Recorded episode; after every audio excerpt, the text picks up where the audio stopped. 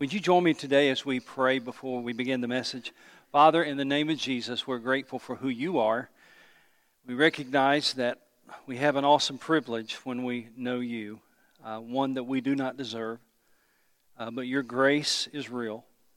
And we ask, Father, that you would speak to us today, meet with us. And God, I pray that by the power of your Holy Spirit, you would help us to understand your holy word. And I ask that in the strong and the mighty name of Jesus. And all God's people said, Amen.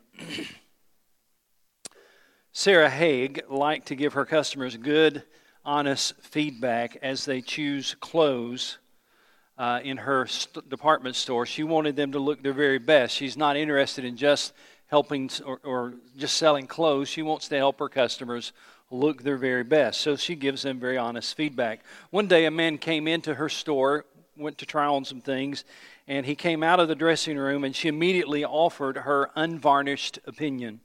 She shook her head no. She said, No, no, no. Those jeans look terrible on you. I'll get you another pair. And she took off. And he stood there in amazement and said, But I tried on the shirt.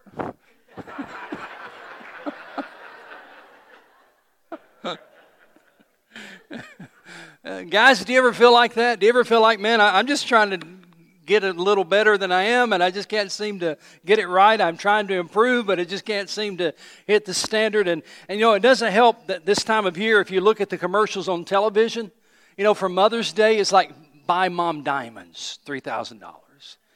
Father's Day, cargo shorts at Old Navy, $11. Sometimes it's just hard for us to measure up, it seems like. But I'm going to tell you a story today that I hope will encourage you, and it's a story that I think can help you be the, a godly man that we all want to be. But it's not just a story for the men in the church today. This is, though this is Father's Day and we want to honor our dads, this is also a story that would apply to the women, to teenagers, to anyone who has a relationship with God. And the story goes all the way back to the book of Genesis. Would you open your Bibles to Genesis chapter 5? The story goes all the way back to the first man who walked on planet Earth. Of course, his name was Adam. But it's not really a story about Adam, it's a story about one of his descendants, a man named Enoch. In one sense, Genesis chapter 5 is one of the most discouraging and hopeless chapters in the entire Bible. Warren Wiersbe said it's like walking through a cemetery. For the first time in human history, as we read the scriptural account, for the first time in human history, natural death is introduced in the Bible. I'm going to read verses 1 through 5. There's two very important statements I want you to see in verses 1 through 5. And this may sound a little familiar to some of you because when we were in Genesis in the month of February, on Sunday nights, we, this is one of the passages that we studied. But, but for the rest of us, it will be new material. Genesis chapter 5, verse 1. This is the written account of Adam's line. When God created man, he made him in the likeness of God. He created them, male and female, and blessed them, and when they were created, he called them man. And when Adam had lived 130 years, he had a son in his own likeness, in his own image, and he named him Seth. After Seth was born, Adam lived 800 years and had other sons and daughters. And altogether, Adam lived 930 years. And if would you read those next few words with me? And then he died. Now, there's two statements about verses 1 and 5, 1 through 5 that I want to make today. It's just kind of a foundational to everything else we want to talk about. The first statement is this I want you to notice that Adam had a son, the Bible says, in his own likeness. That's in verse 3. I want you to look at verse 1 and verse 3. Compare these two. It says in verse 1 When God created man, he made him, man, Adam, in the likeness of who? Of God. But now look in verse 3. When Adam had lived 130 years, he had a son, and it says, in his own likeness. And then it says again, in his own image. See, Adam was made in the likeness of God. But after Adam sinned, when he later became a father, his son was in his image, in his likeness. Now, The second standard or sec, second statement I want to make to kind of lay the foundation for today is this. The Bible says in verse 5 that not only did Adam have a son that was not in the likeness of God, but in his likeness, but he also had a son that experienced something. He experienced the same thing that his father experienced. Well, what did his father experience? In verse 5, it says, Adam died. And we're told in Genesis 2:17 that God said to Adam, "Do not eat from the tree of the knowledge of good and evil, for when you eat of it, you will surely die." And indeed, that is what happened to Adam. Disobeying God led to his death. But here's what I want you to see. It didn't just lead to his death. Because his son was made in his likeness, in his image, because he had that same sinful nature that his father had, Adam's children experienced what Adam experienced death. In fact, it not only was with Adam's son, but it continued to be passed down generation to generation to generation. So let's walk through the graveyard, if you will. Beginning in verse 6. We won't read all of it, but verse 6. When Seth had lived 105 years, he became the father of Enosh. And after he became the father of Enosh, Seth lived 807 years and had other sons and daughters. Altogether, Seth lived 912 years and here it is. And then he died, just like his father Adam had done.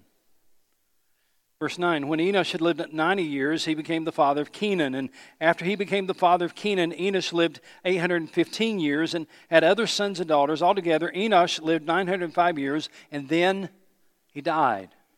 For sake of time, let's skip down to verse 18. when Jared had lived 162 years, he became the father of Enoch.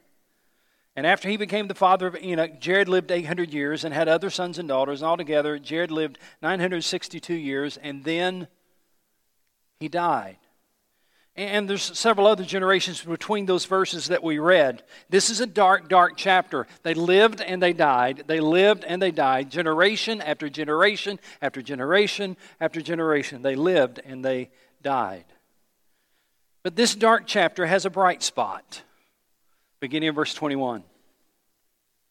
When Enoch had lived 65 years, he became the father of Methuselah. And after he became the father of Methuselah, Enoch walked with God 300 years and had other sons and daughters. Altogether, Enoch lived 365 years. Enoch, we're told again, walked with God. Then he was no more because God took him away all of a sudden the storyline changes dramatically, doesn't it? Enoch does not die. In fact, there are only two men in the Bible who did not die. One was Enoch, the other was the prophet Elijah. Enoch was different from everyone else before him. All the generations before him lived and they died. They lived and they died. Enoch lived and he walked with God. And that made all the difference. And that's what I want to talk to you about today walking with God.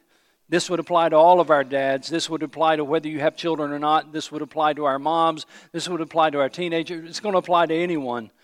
I want to talk to you about walking with God and what that means. First of all, number one, I'm going to give you four things uh, based on Scripture. Walk with me through the Scripture. First of all, I want you to know that walking with God always has a starting point.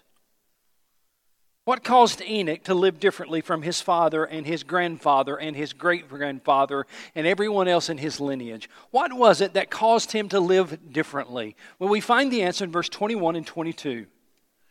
When Enoch lived 65 years, he became the father of Methuselah. And watch this. And after he became the father of Methuselah, Enoch walked with God. I don't know what the first 65 years of his life were like. I assume that he was like the rest of the crowd before him, just trying to live life as best as he could. But one day, there was a little boy born to him, a little boy that they named Methuselah. And it appears that the birth of this son was the turning point in his life. Enoch made the decision to start walking with God. Now, if you're a father, you probably already know what that's like. Because when you become a father, you begin to reflect upon your own life. When you recognize that you, there is another life dependent on you. You begin to think about how you're going to live your life. You begin thinking about the impact you're going to have on your kids. Same for, for your moms. When, when you hold that little baby in your arms and you recognize that this is a child who is dependent upon you, you begin to think about what kind of mom am I going to be? What kind of dad am I going to be? How am I going to impact my children? The responsibility of being a mom or a dad has turned lots of young parents towards God. And here's what I want you to see walking with God always has a starting point. Often, it's some kind of event in our lives that leads us to take that step of faith. It can be a positive event or a negative event. Sometimes there are very positive events like having a baby, and that leads you to turn your heart towards God. Sometimes it's a negative event in your life that pushes you or leads you to walk with God. Maybe it's poor health, or you get a bad report from the doctor. Maybe it's a financial stress, and all of a sudden, God has your attention like He never has before. All of a sudden, you begin to have a desire to live with the Lord and for the Lord because you recognize how, how empty life is. Whether it's a good thing or a bad thing, there are events in our lives that often bring us to that point, deciding we're going to walk with God. But here's, here's the thing walking with God always has a starting point. You just don't start walking with God automatically. You just don't grow up walking with God. It always has a starting point somewhere.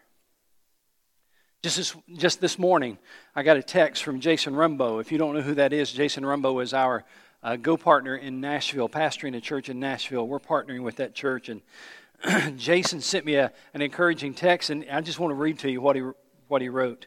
Here's what he wrote. He said, celebrating another baptism this morning! Exclamation mark. And then he tells a story. He said our ups delivery guy came in this week looking for advice on how to fix his marriage. I shared the gospel with him and he prayed to receive christ on friday. He said he's got three young kids and his wife is not a believer. His name is chris. Please pray for him and his family. You see chris is just like enoch there was an event in his life that led him to start walking with God. For Enoch, he was 65. For Chris, he's a young man. I don't know his age, but a young man. For me, I was 11 years old. Maybe today is your starting point. Maybe today is the day that you start walking with God. Today could be the day when you decide, I'm going to do more than just live and die. I'm going to start walking with God. Here's the second thing I want you to understand about walking with God walking with God means letting God lead the way. Means letting God lead the way. Look at the text, if you would please. It says in verse 22 After he became the father of Methuselah, Enoch, mark this, Enoch walked with God. That phrase replaces the word lived in the paragraphs previous to this.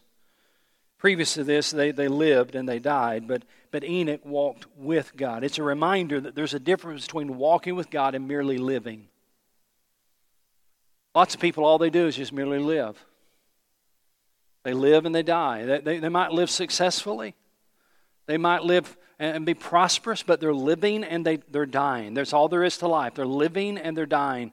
They're just merely living. But, ladies and gentlemen, you can do more than merely live. You can also walk with God in the midst of that life. See, walking with God implies fellowship with Him. Walking with God implies that you're walking in the same direction.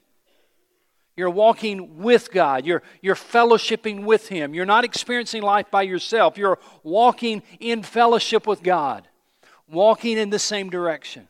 Uh, look up here if you would. I, I thought about asking somebody to come up on stage, but I want you to notice this. If I were to ask you to come up on stage and say, hey, I want you to walk across the stage with me, first of all, there would be a starting point, wouldn't there? We would start here and say, I want you to walk across the stage with me. Now, if I start across the stage and you go that way, you're not walking with me. You're going in the opposite direction. You're only walking with me if you're going in the same direction that I'm going in. Could I ask you a very personal question? Are you walking in the same direction as God? Are you walking in fellowship with Him? Or are you walking away from Him? Amos 3 3 says, Do two walk together unless they have agreed to do so? And the obvious answer is no. Men, if you want to walk with God, you can't fight and resist the direction of God. If you want to walk with God, it means letting Him lead the way. Psalm 143, verse 8 says, Show me the way I should go, for to you I lift up my soul. The psalmist was simply saying, I want to walk with you. Show me the way I should go. I'm going to let you lead the way. And men and women, listen, listen, if you're not allowing God to lead the way, you're not walking with Him. You have to walk in fellowship with Him. And there are two words that are necessary. If you're going to walk in fellowship with God and let God lead the way, there are two words you need to be very familiar with. The words are these faith and obedience. You can't walk with God without faith and obedience. You can't walk in fellowship with God in the same direction without faith and obedience.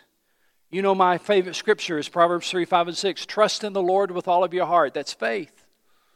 Trust in the Lord with all of your heart. And don't lean on your own understanding. In all of your ways, acknowledge Him. That's obedience.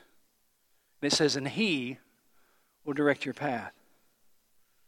See, it takes faith to let God lead, and it takes obedience to demonstrate your faith.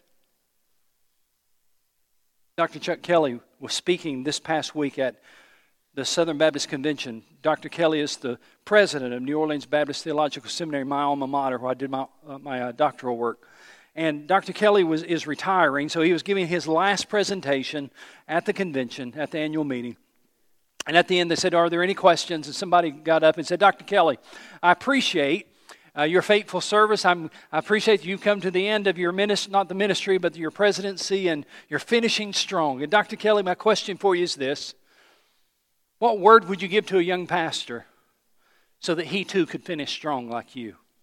And without hesitating, Dr. Kelly, who I admire greatly, without hesitating, Dr. Kelly said, I'd give you one word, it's the word obedience. Then he went on to explain. He said, Keep doing each day what God has put on your plate to do, and just seek to obey Him every day. And if you'll seek to obey Him every day, you will finish strong. You know what, that, what he's talking about? He's talking about walking with God, isn't he?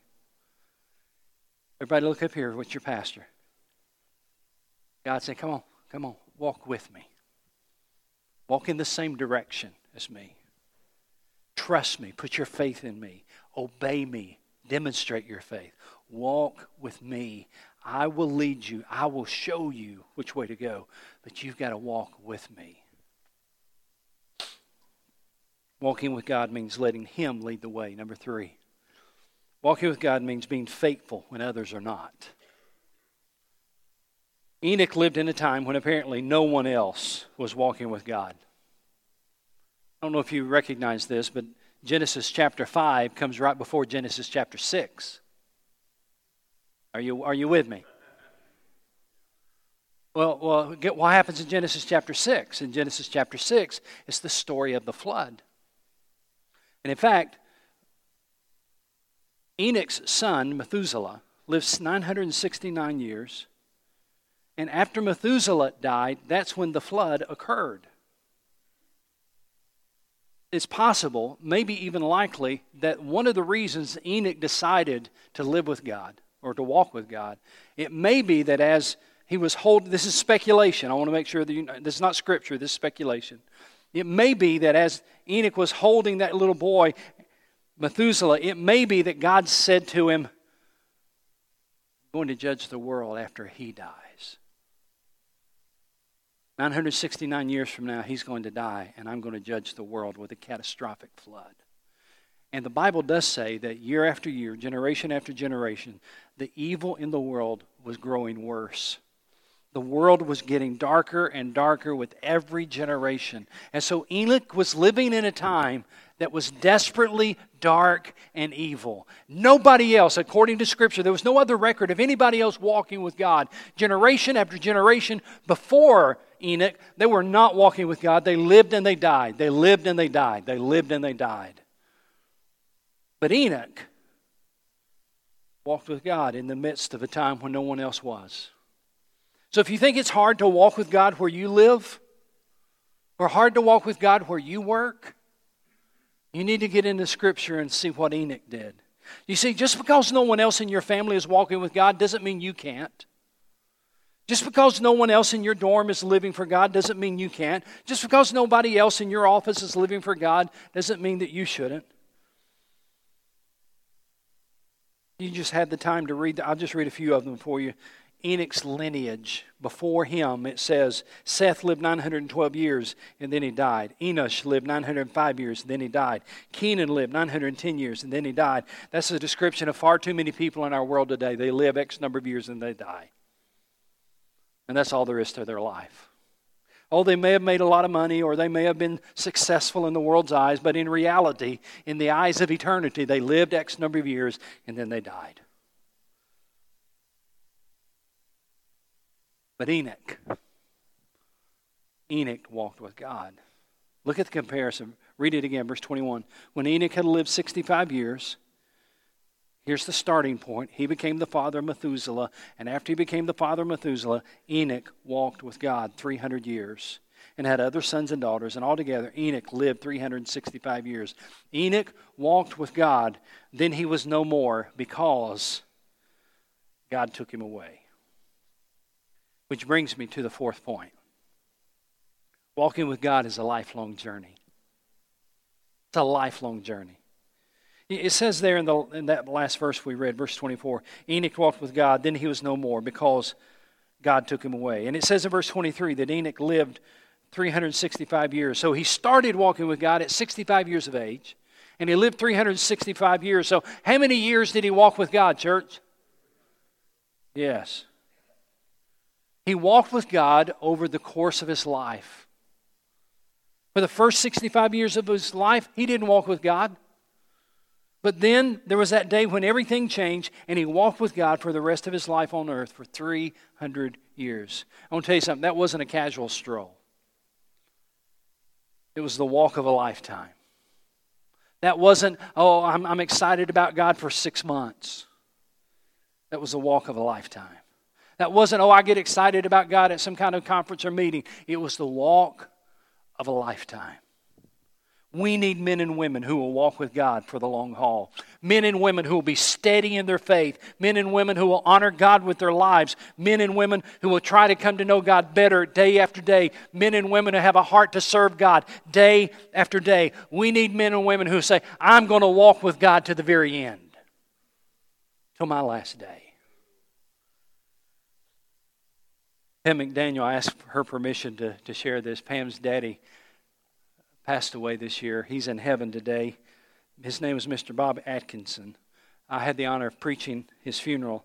And someone shared, I think it was after the death of Mr. Bob, someone shared, I believe it was with Tashila, uh, someone said, Listen, I want to tell you something about Mr. Bob. This man said, I'm not a Christian, and I've never known a Christian, except for your daddy.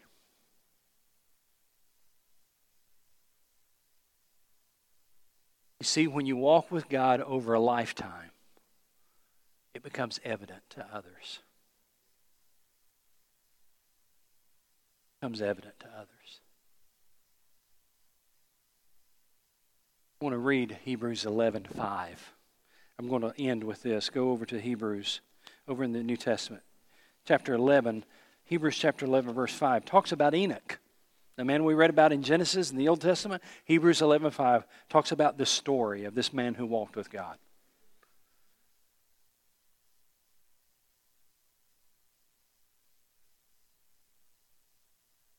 Hebrews chapter 11,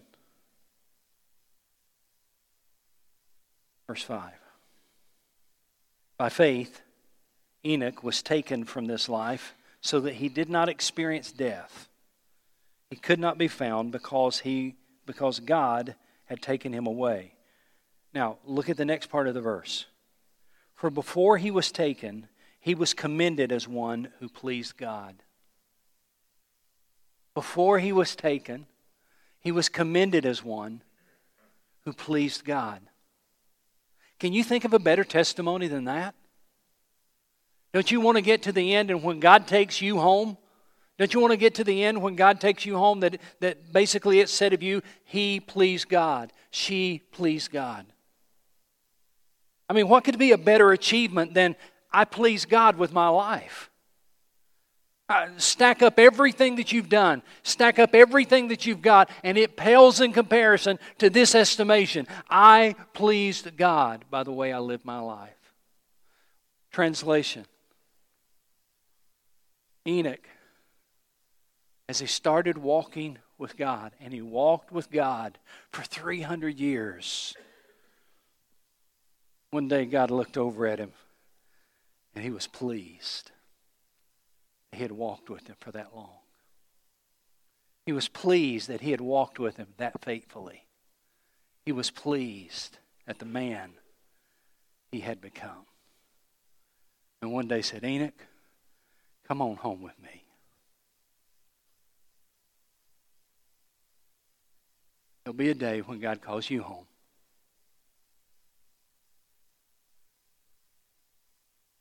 With all of my heart, I want to know that when that day comes, I have pleased my Heavenly Father. I want it to be said of me. Hope it can be said of me. My goal is that it would be said of me. There's a man who walked with God.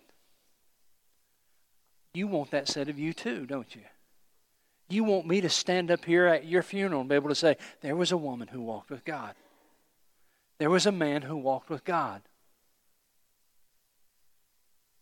Walk with God always has a starting point. And maybe that starting point is today for you. There was a time Enoch didn't live with God, he didn't walk with God. And there was a time then he did.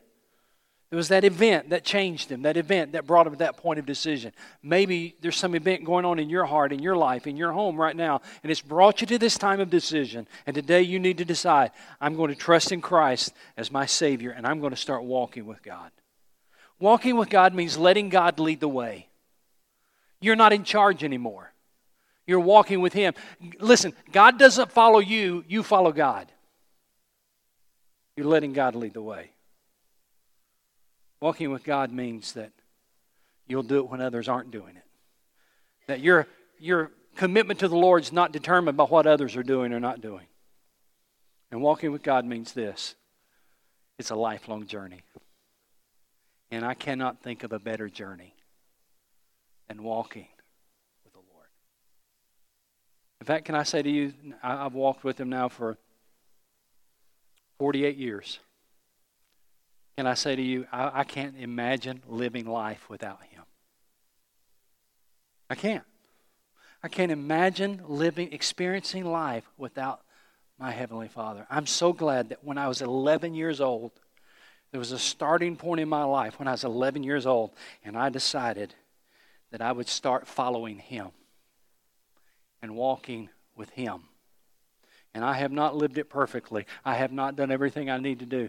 But my heart's desire is faith and obedience all the way to the end. Let's pray together. Today, during this invitation, we invite you to let this be your starting point. We invite you to let this be the time when you say, I, I'm going to start letting God lead the way in my life, and I'm surrendering my heart and my life to Him. Whether anybody else in your family is saved or not, that you can be.